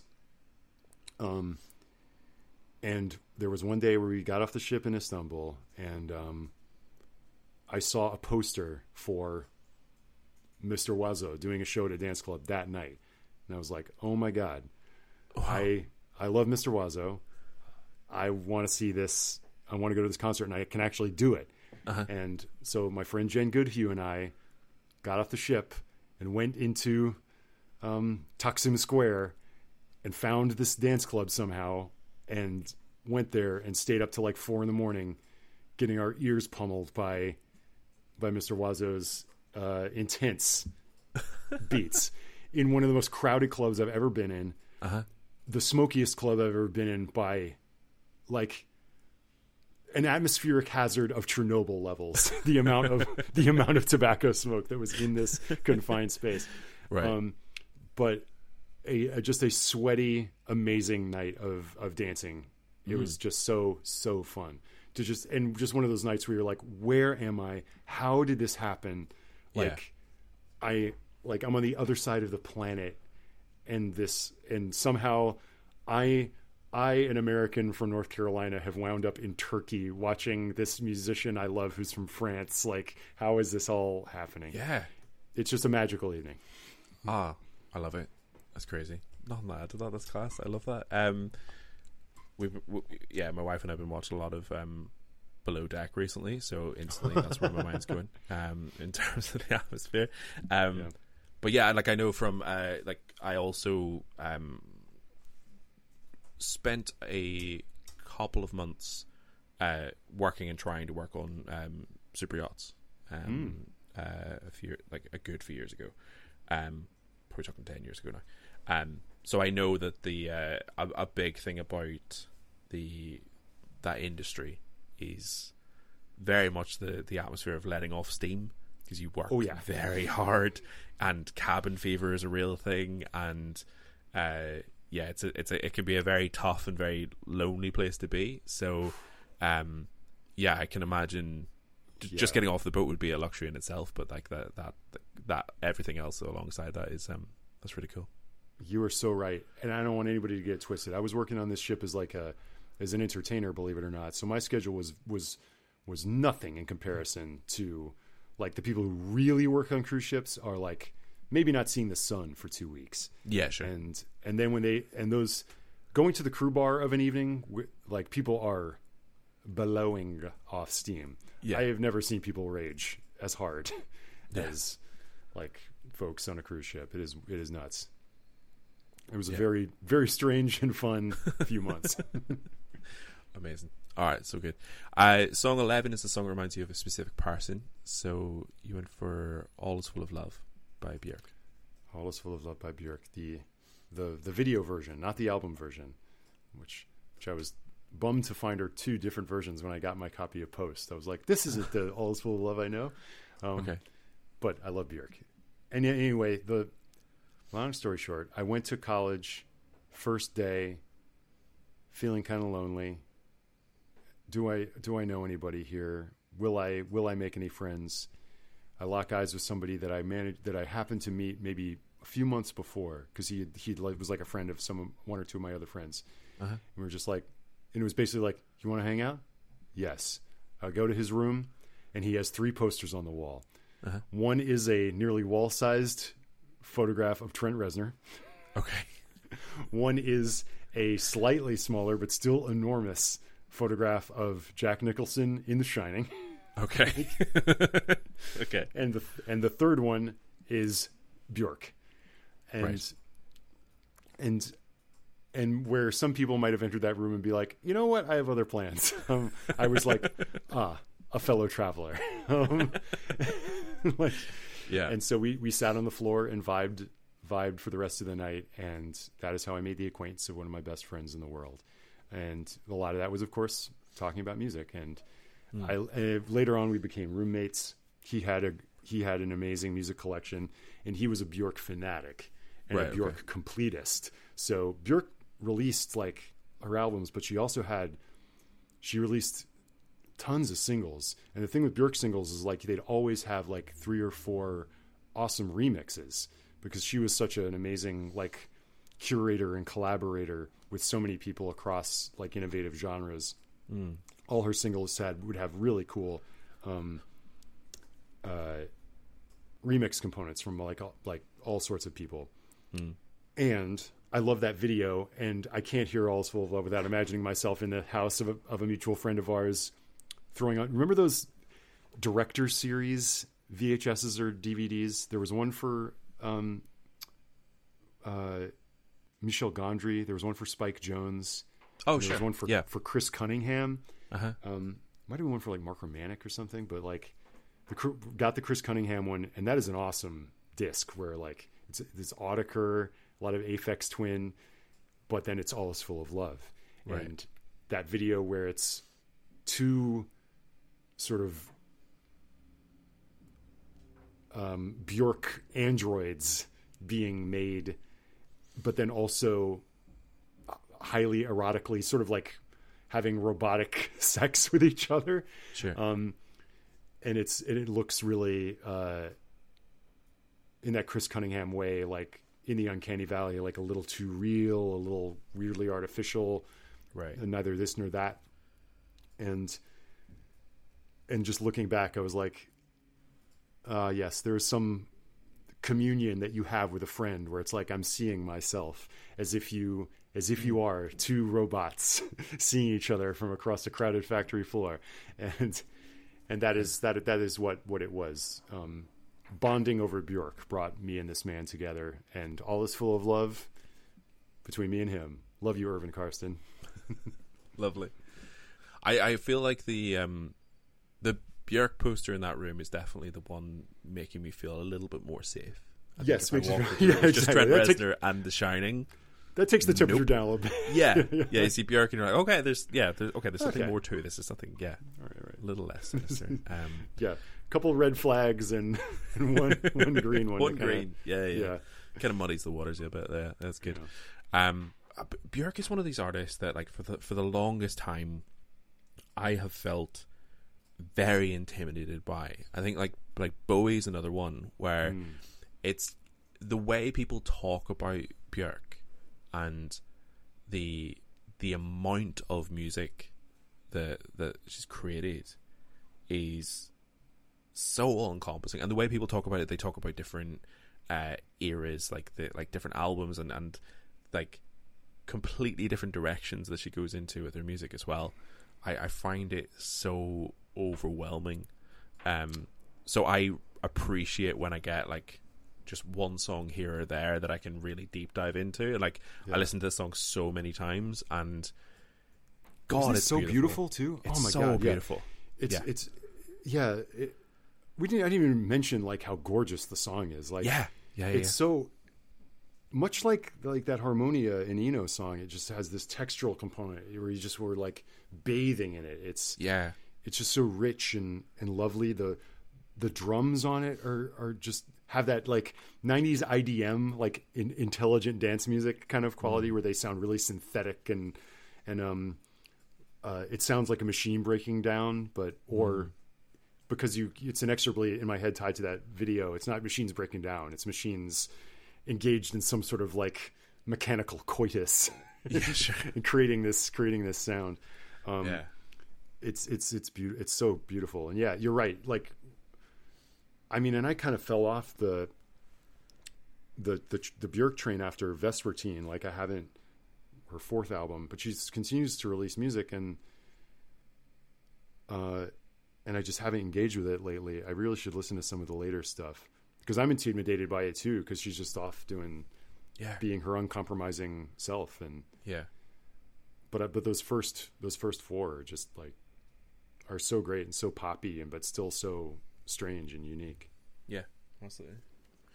Um, all right, song twelve is a song that motivates you. So you've gone for "I Think I'll Make Another World" by the Magnetic Fields. Oh, I forgot I put this on there. Yeah, I I'm a big I like the magnetic field so much. Like Steve Merritt. Speaking of like guy, guy what an antithesis to like the guy pontificating at you with the guitar. Like he, he I guess he could have been that, but it's instead he's like assembled this group of musicians around him to create these like um prickly and too clever sonic uh conceptual albums. Like i probably my first exposure to him was 69 love songs. And Right. um which is the if you don't know is this concept album where that is as labeled on the tin it's 69 songs about love and Sure. some of them are wacky little throwaways like for example there's one on there called experimental music love and it's just a uh, um, uh, who would it be like Harry Partch Steve Reich just like the Steve Reich sort of like ex- where it's just him repeating experimental music love music love in this sort of like she was a visitor she was a visitor kind of way um, so some of them are like little kind of jokey ones and then Uh-huh. and then some of them are just like shatter your heart into a thousand pieces. Beautiful. Right, but he's such a he's a very like and sometimes i sometimes this can be sometimes i don't like this in lyricists. Like he's a very clever lyricist. Right. um, and but for some reason it works because he's so along with that cleverness he has such a self-deprecating quality. He clearly has such a tortured relationship with himself and his body and his sexuality and and, and stuff. So I, that's that's really compelling. So since 69 love songs it's been a series of kind of conceptual things. Like there's there's a song where everything is drenched in distortion. There's one where like the songs all begin with i uh, and th- this one is another um, big concept where it's the it comes off an album where he wrote a song for every year of his life to date right. so every song represents a year of his life and his and some some snapshot of his mental state or atmosphere or it's an it's an autobiography in song Wow. Okay. and so this is very early in the in the in the run Uh-huh. This might only be the seventh or song or so so he's he's this is from the perspective of a child a little a little boy Okay. um, and and it has a beautiful kind of like um, almost classical sounding chord progression, um, like chamber pop. But the, the the lyrics are to the effect of like, I think I'll make another world, and I can I can I can see another world, and I can make it with my hands. Who cares that no one understands? And it's the and it's to me it captures that moment where as a kid you realize that you can affect change in the world through your imagination, and Sure. like the things that you see in your mind's eye, you can bring out into the world creatively, whether it's whether it's writing a song or drawing a picture, um, or anything else, and it just captures that like free spirited moment where you, as a kid, are kind of drunk with your own creative potential, Okay. and and there's also this like a lot of these songs, this bittersweet quality to it where that who cares if no one understands, and at the Right. end of the song, it's like it's better than the old world, um, where where a big part of this this relationship with your own imagination often is it becomes a safe place for you if the world is scary or or harmful or distressing in some way. Your imagination becomes a place where you can go and create a world that is better a place where you are accepted for mm-hmm. who, who you are where your weird ideas are not judged Yeah. and and i and i'm like what a unique and cool premise for a song mm. and i find and i find it inspiring because like i think all, all every a lot of creative people it's like you always want to get back to that part of you that is just that that child at play Yeah. creating and and and making things in a judgment free zone because the world out there judges but i can make things and it doesn't matter if no one understands because i get to make this world for myself out of Yeah. my own imagination. And it's i almost I, I almost cry when i hear this song. At the end it has this build to it where he's like i can see it now. I can see it now. It's Mm-hmm. it's it's better than the old world. It's moving by itself and speaking in its own voice and it's like it's that moment where you see your your imagination take on a life of its own and Yeah. you, you you you you're in awe of the power of of maybe something as simple of just like drawing a little character on a piece of paper it's like i Yeah. made something Yeah. it's I, I i think if you're feeling creatively stuck getting back to that part of you that's just a child at play is so important Yeah. Okay. I love that. I've um Yeah, we've we've had a, a couple of songs that are are, are slightly like in the same direction, sort of towing the same line that you're on here, which is um a kind of that point of what you're saying, like that who cares if no one understands. Like um Perfect Sound Whatever by Jeff Rosenstock or um Perfect Places by Lorde. Um both have this kind of this uh, uh, perfect sound whatever is is like if do you know that uh, that Jeff Rosenstock album Worry? No. I dude it, I at the risk of being one of those people I, it'll change your life. I I, on, I love that album. It's so good. Um oh. but um you give me you give me a great playlist uh, for when i'm done here. I love it. Yeah, but perfect sound whatever is um uh the, the the refrain of that is perfect always takes so long because it doesn't exist. Um uh and uh, Perfect Places by Lorde is the same thing. What what the fuck are Perfect Places anyway? Is the you know the the, the uh, one of the lines in that song. Um, and I've spoken to a few creative people who really like connect with that kind of messaging of, um, not aiming for perfect, just like doing it for the love of it and not getting obsessed with like what people, what other people think. You know, again, who cares if no one understands? But I like that this is kind of this is the the next step of that, which is going back to what a creative pursuit is or what like what you are drawn to about being creative in the first place and and that sort of yeah that that child of play kind Mm-hmm. of thing um i really love that and i think that's like i think that's that's that's nice to hear for like creative types of like it's it's nice to be reminded of that nice to like ground yourself in something of like this is why i'm doing this this is like this is the the, the joy that it can bring because Mhm. Again, I know from interviewing a lot of people who are like in the creative industry, it can be a bit of a, it can be a grind. It's like it's it's hard work, um, Totally. and there's a lot about the industry that's very very difficult and very hard. Um, so to go back to that is um, yeah, it's a really beautiful thing. I Yeah. really love that. Yeah. Eh, Yeah. And and he as a musician or they they as musicians, Magnetic Fields often have a very like they're kind of like arched eyebrow, like dour, cynical. This is a very pretty cynical band. And Sure. so this is a pretty pure tune. Although although it does have that dark like a lot of these has that dark element with, with that like where the escapist quality of it too where it's like there's something precious about this because the world the world is wrong so i can make another world Um, Yes.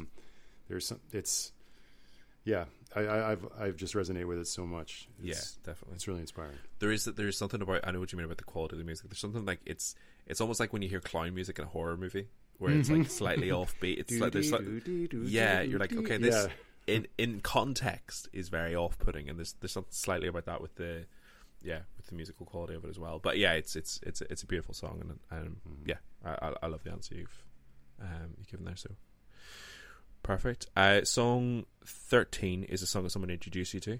So you went for Oakland Blackouts by Hieroglyphics. That's right. Um, I gotta sh- shout out to my wife. Um, my, uh, uh, this is going to be awkward for me because my wife is seated, seated like four feet to my right. Okay, so so now I now I now I must praise her while she overhears me. Um, but she, uh, she was like a um, in her youth. She was and and she's a, a skater, like a rollerblader, and um, Cool. and as part of that that culture is so much about making you know skate sections videos that you soundtrack with with songs. Yeah, like so there's this the the relationship between skate culture and music culture very very give and take. And underground hip hop was a big part of that. And I, I I love a lot of a lot of rap um and was aware of was aware of a bunch but was kind of a latecomer to to really really dorking out about it Mhm. and my wife has is a big fan of the, these kind of like 90s and early 2000s underground rap scenes that I was just not that just weren't on my radar. Like I was ma- I maybe knew a couple people but didn't really wasn't really into it like like like she had been. Um uh, Project Blowed that means any like Aceyalone, um, The Grouch, um, and a big one of these was uh, like I knew Del the Funky Homo Sapien from every, everybody knows him from Clint Eastwood, the Gorillaz song. Yeah. But uh, if maybe if if you know that, you might also know like Deltron thirty thirty, the, the album that he did with Dan the Automator. But um, not personally no, but a, cool. I'm speaking of concept albums. A cool, a cool like sci-fi rap album, which is very Okay. neat. excellent. But he comes from this rap collective called Hieroglyphics, and I I was aware of that, but I didn't really know their music at all. But there was one we took a road trip and threw that on, and I was and, and I was just like, this is so good. This is incredible. It just Yeah. has that awesome like '90s um, swing production style, like. Hieroglyphics had basically Hieroglyphics is a group, and then within Hieroglyphics, some of the members are also in Souls of Mischief. So like th- if that's a rap group that you know, like, and so they they do some of the production on it, but the rhyme style is totally unique. Like nobody raps like Del the Funky Homo Sapien. He's just so he has such a unique vocabulary, and his cadence and uh, pronunciation and affect is so his own. Yeah. He's not trying to be anybody but himself. Yeah. And it and it's uh it creates a cool mix and and yeah, that that I just kind of picked that song as like one of the ones that really stuck out to me as one I really loved and yeah. I just yeah, I love that she introduced me to this whole little like zone of underground hip hop that I hadn't known before. Yeah, excellent. Um, it's so much fun. It's just so much fun. I, I this I this is definitely the type of like hip hop, the, def, the the type of um rap that I really connect with. Is um, it, it it's not that there's a, there's obviously like that sort of bravado, but it's not like this kind of like um. I know there are real gangsters in hip hop, but a lot of it feels very inauthentic to me, and it's just not Yeah. like it's it's just not stuff I necessarily connect with. But um, I love it when the it like the song is basically just like uh, the overall message is we are great, and here's the proof right now. Yeah, exactly. I love right now, Right. And just like perfect. Like it's yeah, it's so much fun. Um, yeah, I would kind of reverse engineer this. I uh, there was there was something about the the style of the rap that was scratching a particular itch for me, and I was like, I I recognize this from somewhere. There's that there's some kind of connection here. Um, I think it was actually "Rock the House" is a song that's been on the uh, uh, on the show before, and it's it's the same. It's uh, from the same album as Clint Eastwood, and it's uh, Del the Funky uh, Homo Sapien on it as well. So that was the one that I went to straight away, and then yeah, I was like, okay, of course, it's this it's the guy from Clint Eastwood. Um, but yeah, it's just it's just so much fun. Um, Yeah. it's great. yeah, it's fun. It's it's it's a lot of like swagger and bravado, and but you get the sense that yeah, but there's no but there's no like bl- there's none of that like toxic bluster. Yeah, Um, yeah. and, and I'm gonna I'm gonna post Shannon. Do you, Del the Funky Homo Sapiens related to some other? It's Ice Cube. Yeah, right. He's like Ice Cube's cousin. oh shit. He, Okay. So it's not like he doesn't. He's not aware of that milieu. He, but he's just okay. like doing his own thing. Ah, cool, amazing. Uh, but yeah, it's yeah, it's so fun. Um, all right, song fourteen is a song you wouldn't expect to like. So you've gone for "Loaded" by Drippin' So Pretty and Brennan Savage. Yes, I um, I don't know if this was like a song I wouldn't expect to like, or a song maybe people wouldn't expect me to like. But Sure. this is this I guess kind of comes from the. Speaking of rap, this is a rap Uh-huh. tune, but it kind of comes from that contemporary genre of like SoundCloud rap, Yes. um, I guess, or yeah. Yeah. emo rap. Um, and yeah, some of that stuff sounds sounds very samey to me, or or like, or it doesn't resonate um, with me a ton. Uh, but mainly because like so many of its lyrical themes are so just repetitive. Yes.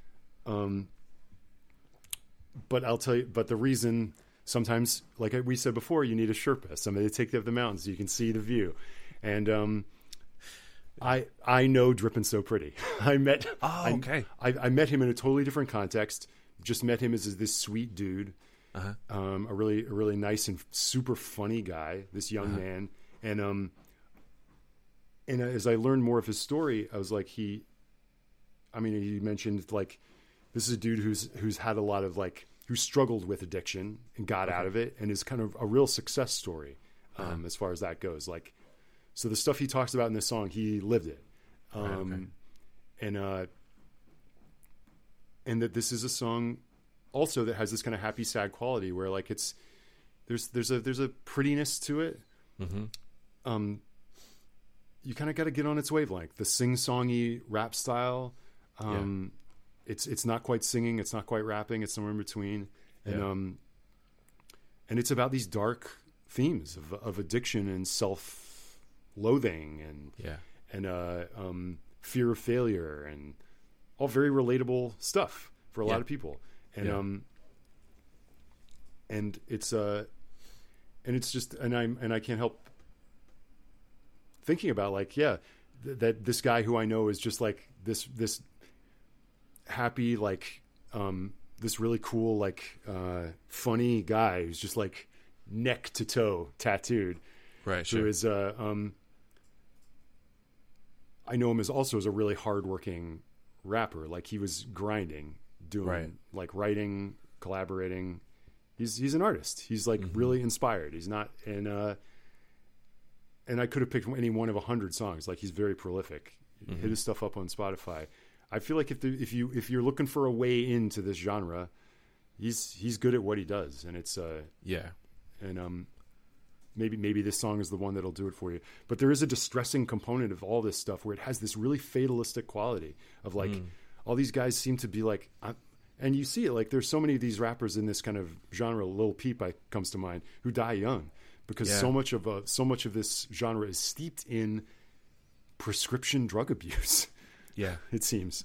Yeah. And and there's like there's so much of this of like the world what, what I've been through like I'm, I'm misunderstood I've got to numb the pain there's so much of this that is about numbness and it comes through lyrically in the slurred and mumbly way that so many of the songs are delivered Mm. in this sort of narcotized affect Yeah. and um uh and it's like i'm not going to live long seems to Mm. be like a an unspoken thread in a lot of Yeah. this music Yeah. and all i can say is that like i think that this is a way of processing those feelings but the story of drippin' so pretty is one of triumph and and, and uh, overcoming Yeah. and he's he's he's duking it out with his demons on this track but ultimately turning that pain into this artistic creation Yeah. so Yeah. respect to dripping so pretty.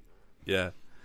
Uh, yeah, I, I really like this, and I think this would be the same for me. This is a, a genre of music that I've not really connected with, and um, I mean, uh, I mean, part of that is going to be my own prejudice, my own like uh, snap judgments. Um, I think part of that is also that you know some of it is just shit.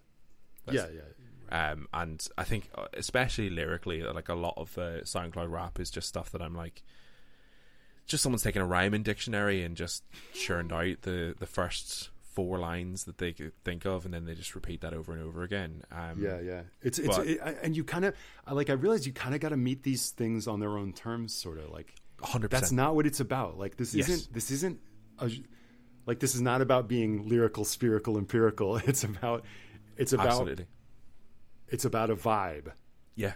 and Yeah. so like it, it's do, you- do you what I find interesting? I I um I learned this on the last episode, the, the episode that will come out before yours. Um, I and he was saying he was talk. We were talking about um we're talking about trap music as a genre. Um, uh, and as we talked about before, he's from Australia. He's a comedian. That's uh, that's my thing.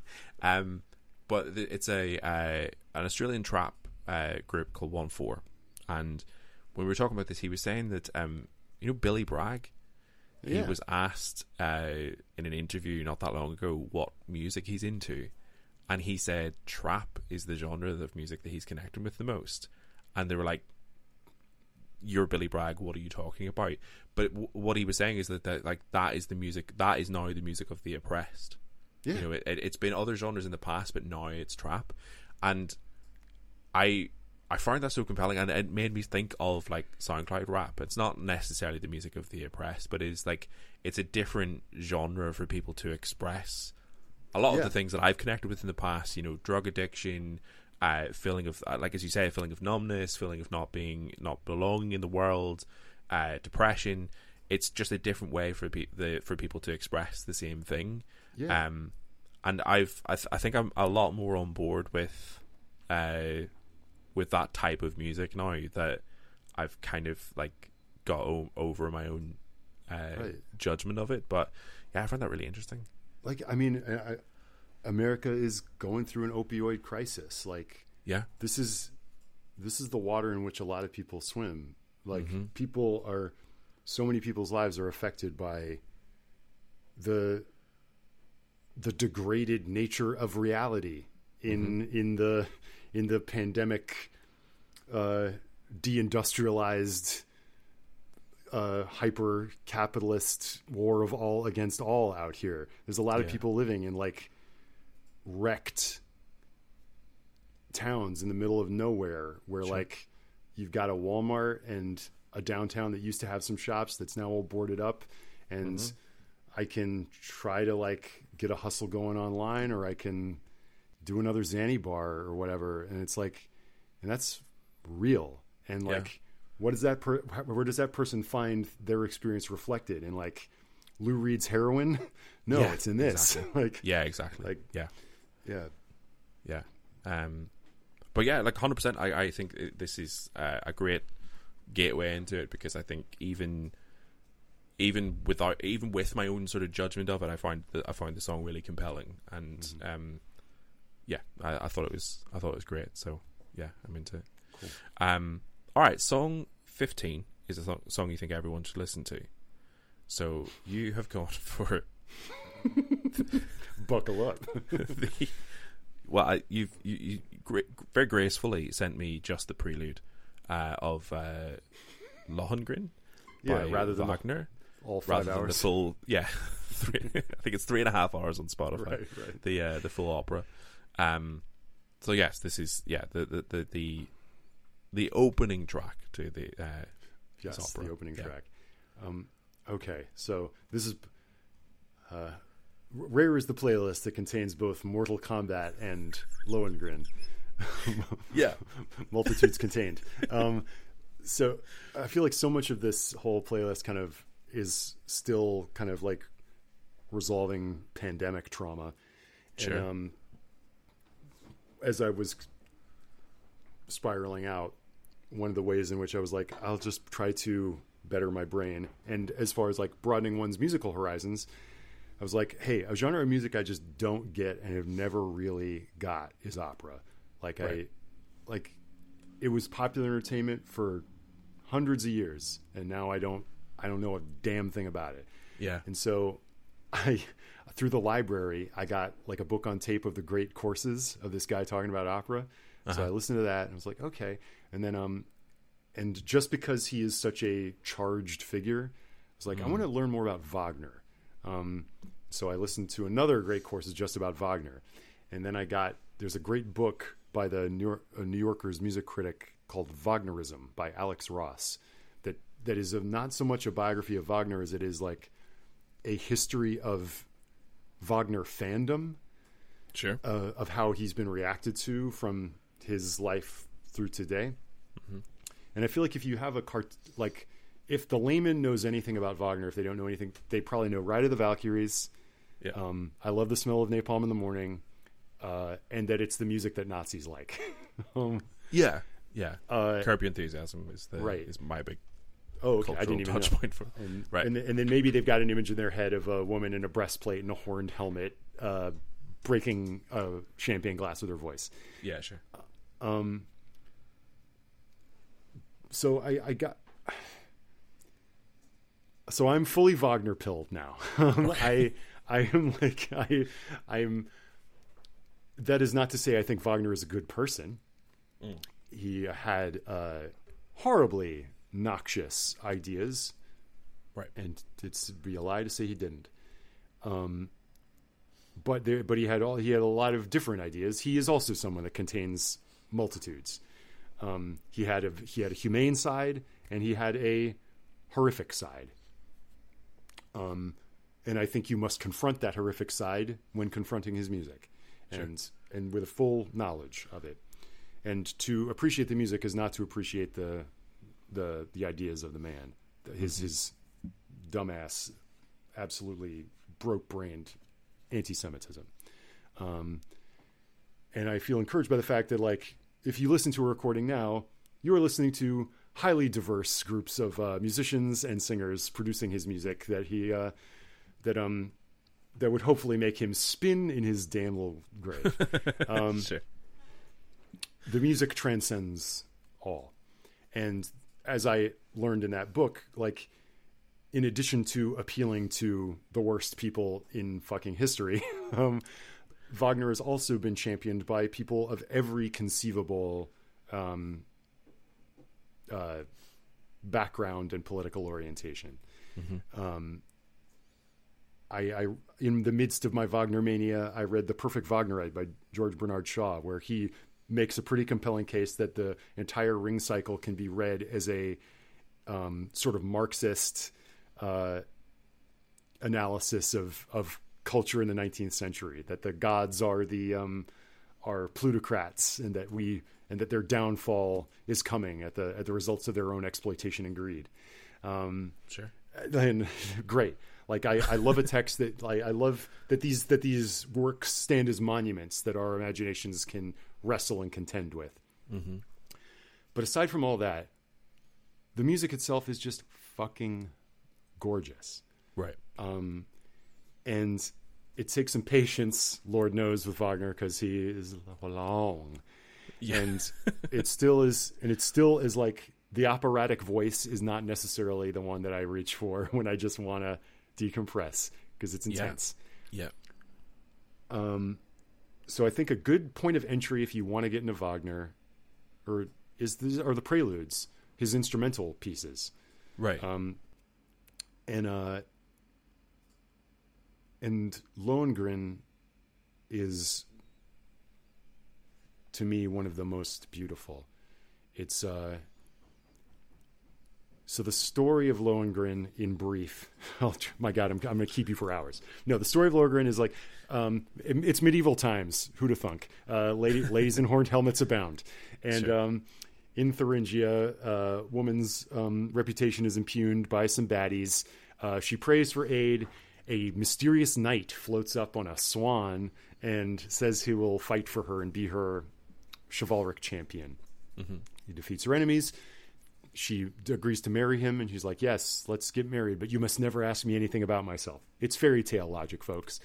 Um, the evil, the evil folks are like, hmm, "Seems like if he really liked you, he'd tell you about himself." So, with this little poison in her ear, she she asks him uh, to tell him his story on their wedding night. Oh, by the way, the wedding contains the wedding march. Da, da, da, da, da, da, da, da. Here comes the bride. Comes from Lohengrin. oh um, shit. Right. Okay. And um, so yeah, so she asked him about himself. He's like, "Oh no, you did it. Uh, I'm a I'm a Grail knight. I'm I'm one of the knights of the Grail. I I, and now that you know my story, I must return. I must return to Montsalvat. I I I, I can no longer be with you, alas. Right. So he he goes away. The swan turns into her brother or something, and then and then she then she dies of heartbreak. the end. Um, sure. so we got here a, like a religious allegory of some kind. Uh, but it is also about, if I can simplify it, about something coming into your life that is precious and pure, and then it you have it for a moment, and then it goes away. And at the time that I was listening to this, and kind of going through my Wagner mania, my beloved dog was getting sicker and sicker, and uh, over the course of months, like got her surgery and uh, I just was watching her decline and and trying to help her out. Was thought she'd rounded the bend, and then she passed away. It was uh, it was very sad. Uh, a beloved animal friend passes away. That's a that's a big blow. And so now, this piece of music is is it is just the theme to me of this dog of this dog of this animal of my of my animal friend you know Yeah. and it's i realize that this might sound corny and insane but this is to me this is just like this pure being coming into my life. You get to have it for a brief moment and then it passes away and goes leaving in its mm. wake just the the beauty of what you shared. Yeah. and I just I encourage anybody who has nine minutes to kill, mm-hmm. throw this song on in your earbuds and take a walk, and just have in your head someone or something that you lost. And the way this song build this this tune builds to its crescendo of the triumph of of the connection, the communion between souls, and then as it tapers off down to its final crystalline note when when its harmony is resolved and there's this one agonizingly beautiful moment as it fades away like i cry every time I hear it. I've never not cried listening to this song. Yeah. Okay. Um, I, f- I feel like I'm going to be this year. My uh, uh, my dog uh, passed away um in February of this year, and uh, um, yeah, got sick in December. It's only six, and um, uh, so I. I'm, I'm sorry for your loss. I know I know how it feels. Sorry It's- for yours. I know it's- it. It, it fucking sucks, and it it's um, sucks. it's it's also hard to explain uh, at times because Yeah. some people some people get it, some people don't.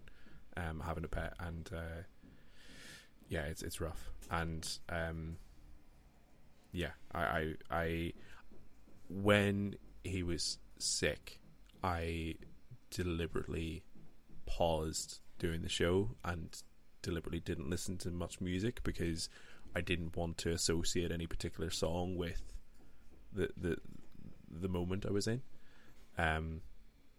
So yeah, I I yeah this I feel like that when I feel like I need a catharsis, I think I'm gonna I'm gonna go to this and I'm gonna think about that and that's gonna.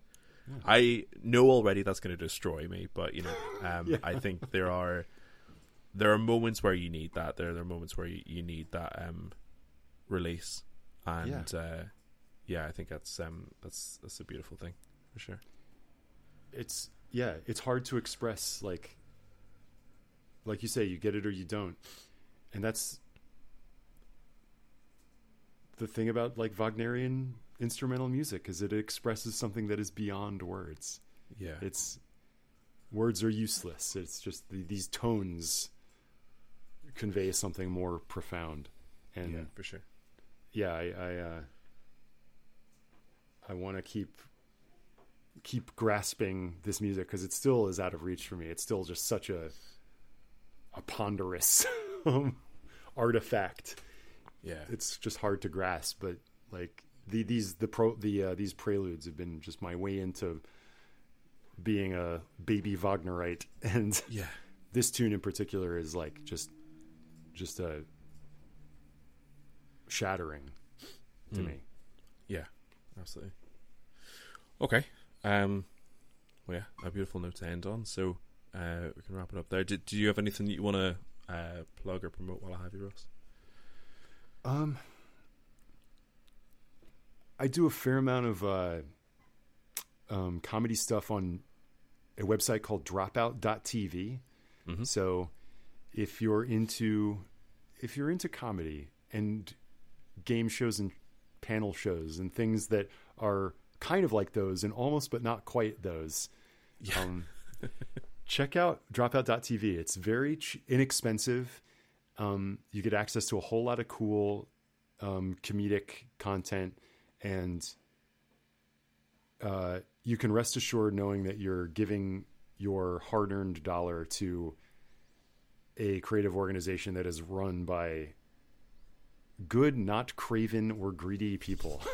yes, sure. it's they're they're lovely folks. Speaking as someone who is who is maybe hopefully emerging from a ongoing uh, writers and actors strike against some of the the greediest and most venal fuckers on the planet. Like yeah, it's uh, um, this is this is a creative organization that is run by good eggs, um, and maybe total pivot. But if you're into role playing games, as I am, check out the Glass Cannon Network, where uh, where you can watch li- or listen to people uh, play those sorts of games. Those are the sort of things I do online. perfect. I will. Thank you so much, Ross. Appreciate it. Thank, thank you so much. This is such a pleasure. And that's it for episode 78 of Mixtaping Identity. Thank you so much for listening. Uh, links in the description of the podcast uh, for Ross's social media, Instagram, Twitter. Uh, also, Dropout TV, which, again, I highly recommend. I'm a massive fan. And the Glass Cannon Network, which is fantastic. So, all those links are in the description of the podcast. Go and check out Ross, support him uh, as best you can. Um, he's obviously fantastic. So, let's support everything he does. Uh, if you like this show and you want to support it, there's a couple of different ways you can do that. We do have a Ko-Fi link set up, so if you want to support us financially, throw a couple of bucks or a couple of quid for an episode that you've enjoyed with no more of the obligation.